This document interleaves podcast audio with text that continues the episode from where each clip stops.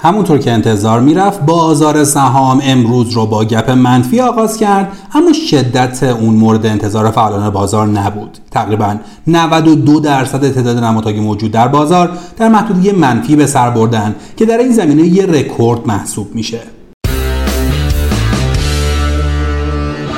قسمت 533 پادکست بورس تراس رو روز یک شنبه نهم مرداد 1401 مهمان شماییم. ما تو این پادکست به بررسی روزانه اتفاقات بازار سرمایه ایران می‌پردازیم. امروز حجم ارزش معاملات همچنان در مقادیر حد اقلی خودش بود و در این شرایط یک چهارم ارزش معاملات صرف خروج نقدینگی حقیقی ها از بازار شد. معاملات امروز به نحوی بود که انگار تازه ریزش بازار شروع شده بود. در بازار امروز تنها صندوق‌های با درآمد ثابت ورود نقدینگی حقیقی ها را ثبت کردند و سایر گروه ها و نمادها با خروج پول همراه بودند. گروه های شیمیایی و فرآوردهای نفتی بیشترین خروج پول رو داشتند. رفتار معاملاتی بازار در منفی بودن تفاوتی در نمادهای بزرگ و کوچک را نشون نمی‌داد و اغلب نمادها و گروه ها به محدودی منفی ورود کردند. با اینکه شاخص کل نماینگر بسیاری از واقعیت بازار نیست اما به هر حال این شاخص هم با شکست محدودهای حمایتی یک میلیون هزار و یک میلیون هزار واحدی به تدریج به محدودهای حمایتی نسبتا محکمی در نقاط یک میلیون هزار واحدی در حال نزدیک شدنه.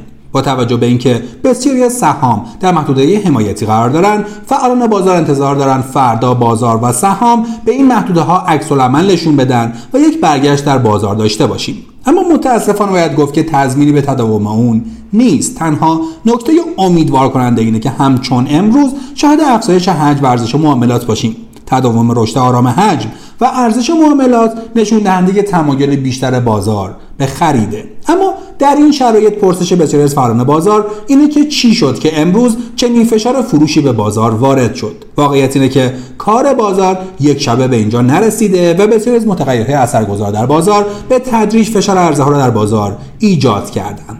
افزایش نرخ بهره کاهش قیمت های جهانی قیمت گذاری دستوری و ابهامات برجام اتفاقاتی بود که در این وضعیت بازار نقش داشته و داره. اما منفی امروز رد پای از شایعات جدیدی حول بلوک خودروسازان هم داشت. شایعه شده احتمالا بلوک خودروسازان لغو بشه. این شایعه البته مدتی در بازار پیچیده. دلیل این شایعه هم چیزی جز که بسیار زیاد که در اعلام مزایده بلوک خودروسازان صورت گرفته و موجی از خشم و ناامیدی رو برای سرمایه گذاران خودرویی به همراه داشته نیست.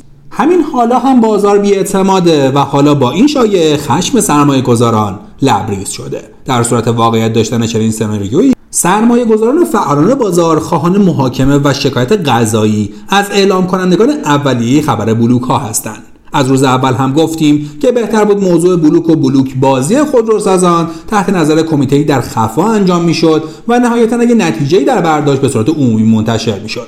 انتظاراتی به وجود اومد که برآورده نشد. بازار هم به شدیدترین حالت ممکن واکنش نشون داد. موضوع دوم که در بازار امروز مسئله برانگیز شده به همون داستان لغو معافیت های مالیاتی سپرده حقوقی ها برمیگرده. بازار در انتظار اصلاحی بودجه 1401 و تغییر قوانین مالیاتی سپرده‌های حقوقیه. این تغییر قوانین هم در اقتصاد بسته ایران بزرگترین ضربه را به تولید و کسب کارها زده و بورس هم از ترکش اون مسئول نیست. حالا که دولت عزم برگردوندن این معافیت ها رو داره فران بازار خواستار تسریع اون هستند اخیرا به علت این مصوبه سهامداران صندوق های با درآمد ثابت مملو از حقوقی هایی که به جای سپرده بانکی به دلیل معافیت های مالیاتی سپرده خودشون رو به این صندوق ها وارد کردن. در نتیجه نوعی رفتار جزیره ای در حقوقی ها و ناشران به وجود اومده که تمایل به حمایت از سهام خودشون ندارن و انگار سهام اون ناشر برای اونها نیست. این رویه بسیار خطرناکه. اما فارغ از این مسئله صندوق هایی که با این پول ها فربه شدن به دلیل شرایط بازار همچنان تمایلی به خرید سهام در بازار ندارد اما شاید بشه گفت که مشکل اینها نیست. مشکل نرخ بهره که برای پولهای بزرگ حتی شنیده میشه تا سطوح 24 درصد تا 25 درصد هم رسیده باشه. واضحه که این حقوقی ها تمایلی به حمایت از سهام حتی سهام خودشون هم ندارن. پولها سپرده میشن بدون هیچ بازده خاصی و این در شرایطی که طبق قانون این پولها باید صرف افزایش سرمایه و تولید بشه. افزایش نرخ بهره بدترین کار در شرایط فعلیه و دولت باید هرچه سریعتر پیچ اونو سفت کنه. تداوم این رویه علاوه بر تعمیق رکود در نهایت تورمی سنگین رو به کشور تقدیم می‌کنه. اجرای این نوع سیاست پولی مثل افزایش نرخ بهره مختل تولید و اشتغال زاییه و در اقتصادهای بسته مثل اقتصاد ایران نتیجه مورد نظر رو نخواهد داشت.